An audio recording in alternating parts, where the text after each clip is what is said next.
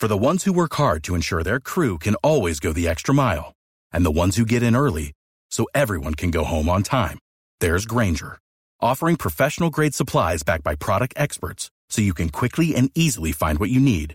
Plus, you can count on access to a committed team ready to go the extra mile for you. Call, clickgrainger.com, or just stop by. Grainger, for the ones who get it done.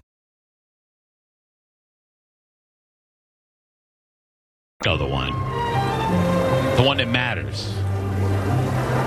Every now and then. I wanted to see if you remembered.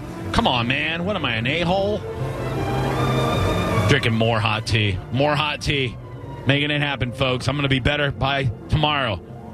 The show starts. I'm going to go see uh, Dr. Susan. I'm going to go visit her at home tonight. Oh, you remembered, ladies and gentlemen. Johnny B remembered. Damn right. Once in a while on a Thursday, we get to talk to one of my best pals,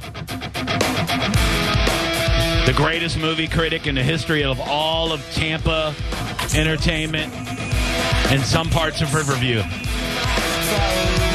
Let's go to the hotline, ladies and gentlemen, boys and girls. Follow him on uh, social media at TM Powell Media. It's TM Powell. What's up, buddy? Out here in River Hood. Yeah! Gateway to Gibsonton. South Side. Yeah, what's up, bud? Nothing much. Yeah, uh, I hope I'm going to be on here a little bit more now because it does seem like the movies are picking back up. Actually, the the week Ian hit, I, I hadn't had anything for a while. I had three movie screenings in one week, and I was like so excited, like, oh, cool, we're gonna get back to the movies. And Ian canceled every single one of them. It was Amsterdam, Smile, and Bros. All three of them got canceled on me. Oh wow, yeah. Well, I I understand from what I've heard of all of those. Well, I heard Smile was very scary, but I've heard really bad things about the other two movies. Oh, I heard Smile was trash. Did you? Yeah. I, I talked to two people that saw it, and they said that they they had to like sleep with the lights on for two days. Mm. So I don't know. Yeah, I've heard mixed things ab- uh, about Smile. Like, I know some people say it's like just awesome, and some people say eh, it's kind of like a ripoff of It Follows. Uh, I, I will say, I, I did really want to see it. Yeah. It just happened to screen the Wednesday when the hurricane was rolling right in on us, so I totally understood why they canceled it and why we couldn't do it. Right. Uh, and and I'll be honest with you, I, I I still have not seen Bros. They sent me a digital screener. Once again, they sent it during the hurricane. I'd lost power at some point. Plus, I was prepping. I did want to see that just because you know I'm a movie guy, and there is some significance to that film. Yeah. And and I did say like, hey, you know, people got to show up for this one if it's going to matter because if if they don't show up, they won't make these again. And obviously, people didn't show up. And I, I know Billy Eichner, who who I know, I heard you guys talking that night about this. I like Billy Eichner. I found him funny. Billy on the Street was funny. He was good Oh, on yeah. Parks and Rec. Um, but it's just it's so weird sometimes. I mean, I saw Elizabeth Banks do the same thing after the you know the Charlie's Angels movie. They just start blaming things Yeah. of why it failed. Now, do I think there's probably some people that flat out were not going to go see Bros? Absolutely, Yeah. you know. But I do think it was a marketing problem. I think it was a time of year problem. I don't think they got their their you know their message out enough of what it was about. Right. Um, yeah, I, I think there was a lot of things just going against it from like just a marketing stand standpoint. Besides the content, I think anything struggles this time of year because, like we said before, all we care about is football this time of year. We're not really in a movie phase, but that will start to change. Even this weekend, uh, I know that Halloween Ends will be in theaters, but you also can watch it at home on the Peacock. It'll start tonight at midnight if it's not there already. So, uh, you know, it, it'll be weird to see how that one performs because the last Halloween movie, Halloween Kills, I mean, you know, like the title says, there were some good kills in it. There's some great Michael Myers action in it. Uh, but some of the story was just flat out dumb. Yeah. I mean, it really was with the evil dies tonight. It, it almost got campy at the end. Um, you can tell with this one, Halloween ends, that they're trying to do something different.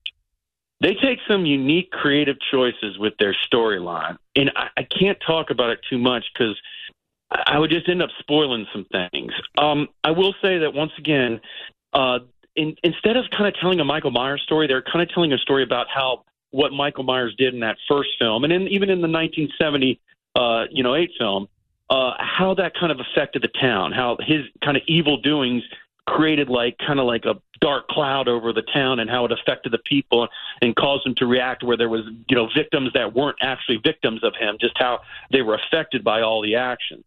And they try to do that again in this one.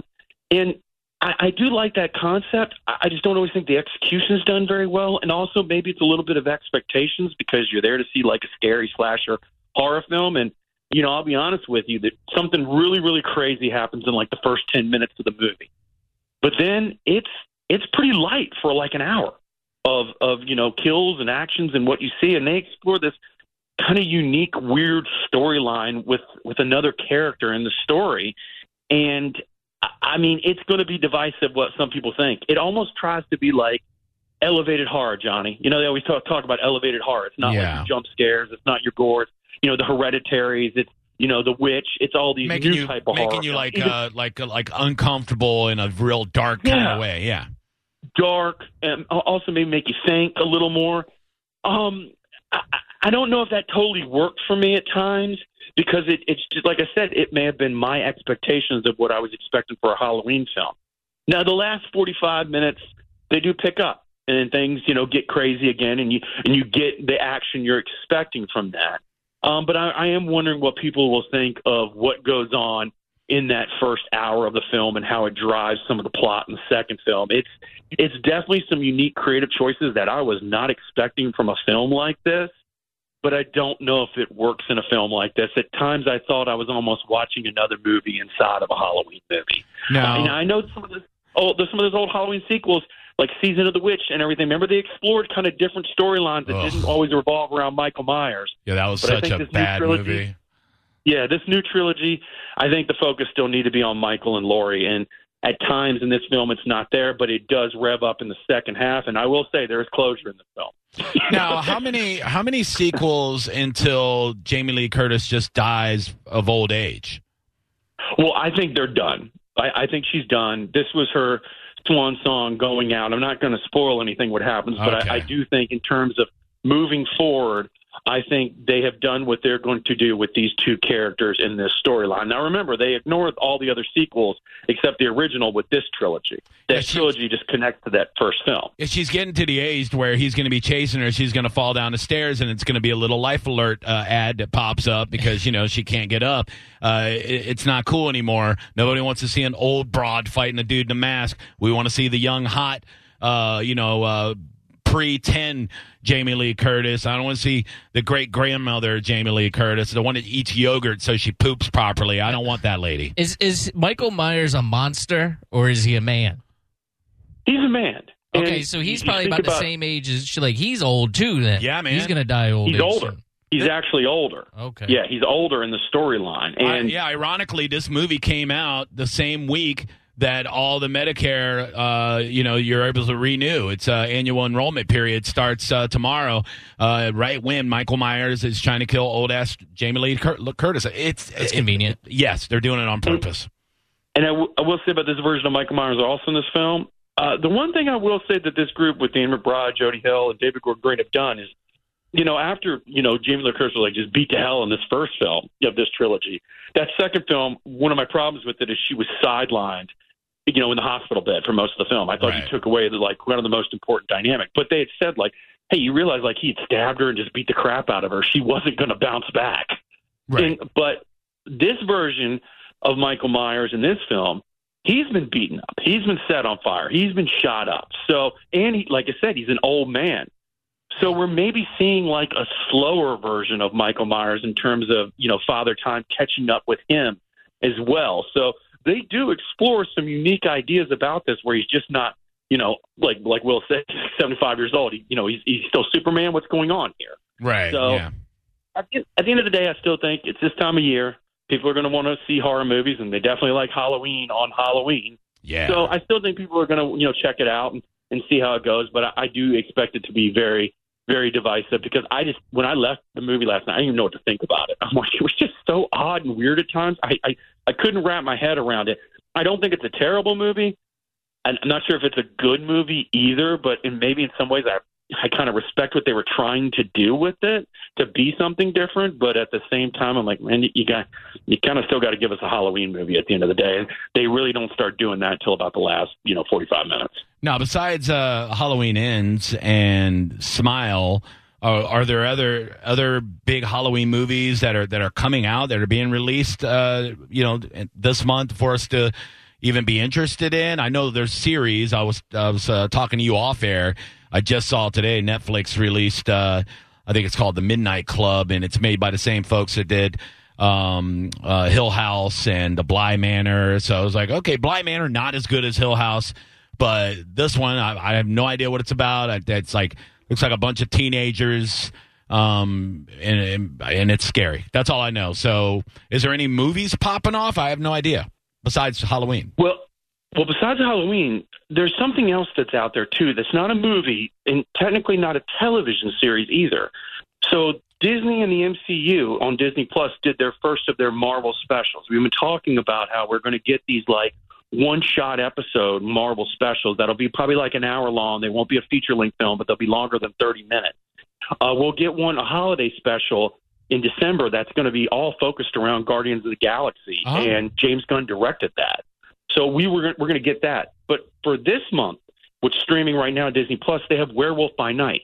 Now he's like a side character, you know, real small character, kind of lives in that horror side of Marvel. But that's the side of Marvel they really haven't explored yet. They have a really cool like horror side with Man Thing and Werewolf by Night. Obviously, we've seen Blade. Blade lives in that universe, and even Doctor Strange in the comics. right But if you ever watch Werewolf by Night, check it out. I mean, it's great. I mean, it's presented like a universal old school monster movie, you know, even like the credits, it's in black and white, oh but the cast is awesome, the story's awesome. Imagine like a Tales from the Crypt episode, but it's with Marvel. And I will say for the MCU, lots of bloodshed, lots of gore. I mean, definitely, you know, more violent than what we expected from the Marvel Cinematic Universe. But the story is awesome, and, and most people I know who have watched it were like, "Man, it that is awesome." So, I mean, if you haven't watched Werewolf by Night on Disney Plus, check it out. I mean, even if you're not familiar with the characters, they do a good job of setting everything up, and it makes me excited for these specials that they're going to do every year. Marvel has said, whether it's the Halloween special or the Christmas special. So I think they they did a you know big success. If anything, my one gripe about Werewolf by Night is that it should have been on the big screen, and we probably should have had maybe 30 or, 4 min- 30 or 40 more minutes of content in it. I really think it could have made it on the big screen. I just think they were concerned because when you do smaller side characters, you don't do the big ones that people are familiar with. That gets studio executives a little worried. But yeah, if you're not going to stream uh, uh, stream something like Halloween Ends, I mean, definitely check out Werewolf by Night. Like I said, it's only 56 minutes long, 54 minutes long. It's a quick, easy watch, but it's really cool, especially if you're a fan of those old school Universal classic monsters or Tales from the Crypt or the Marvel. That's got uh, Eugenie Bondurant in it. She lives. She like lives in St. Pete. Does she star in it, or is she the supporting character? One of the supporting people. Okay. Yeah, yeah, one of the supporting people. I mean, and that's the thing. It's not like huge like stars in it, but all the characters are great in it. And like I said, just the presentation of it, like uh, Johnny, like like this is why I say I wish it would have been on the big screen. Like it's presented in black and white, and it has like that old school palette look to it. Right. But you can also see the cigarette burns in the print, like from like if you were watching an old school like Oh, I like that. movie. Like, you yeah see like the black dots. Yeah, they're hidden in there. You know where it was. If you know if for those that know, that's how they knew that the reel was about to change for the film, and that's why they had to do it. I mean, Fight Club taught us that too. If you didn't know, Uh-huh, they yeah. up the same thing. So, but it's yeah, it's really well done, really cool presentation, and, and like I said, stuff with like She-Hulk and stuff like Werewolf by Night. You can tell, and, and even them just putting like Logan and Deadpool on Disney Plus, you can tell that Disney, no matter what people said, they're maybe trying to get towards more adult content and giving us Deadpool. And I think that's going to be interesting with Hugh Jackman. I know some people are upset because Logan was such a great send off for that character, and I, and I totally agree with that. yeah But come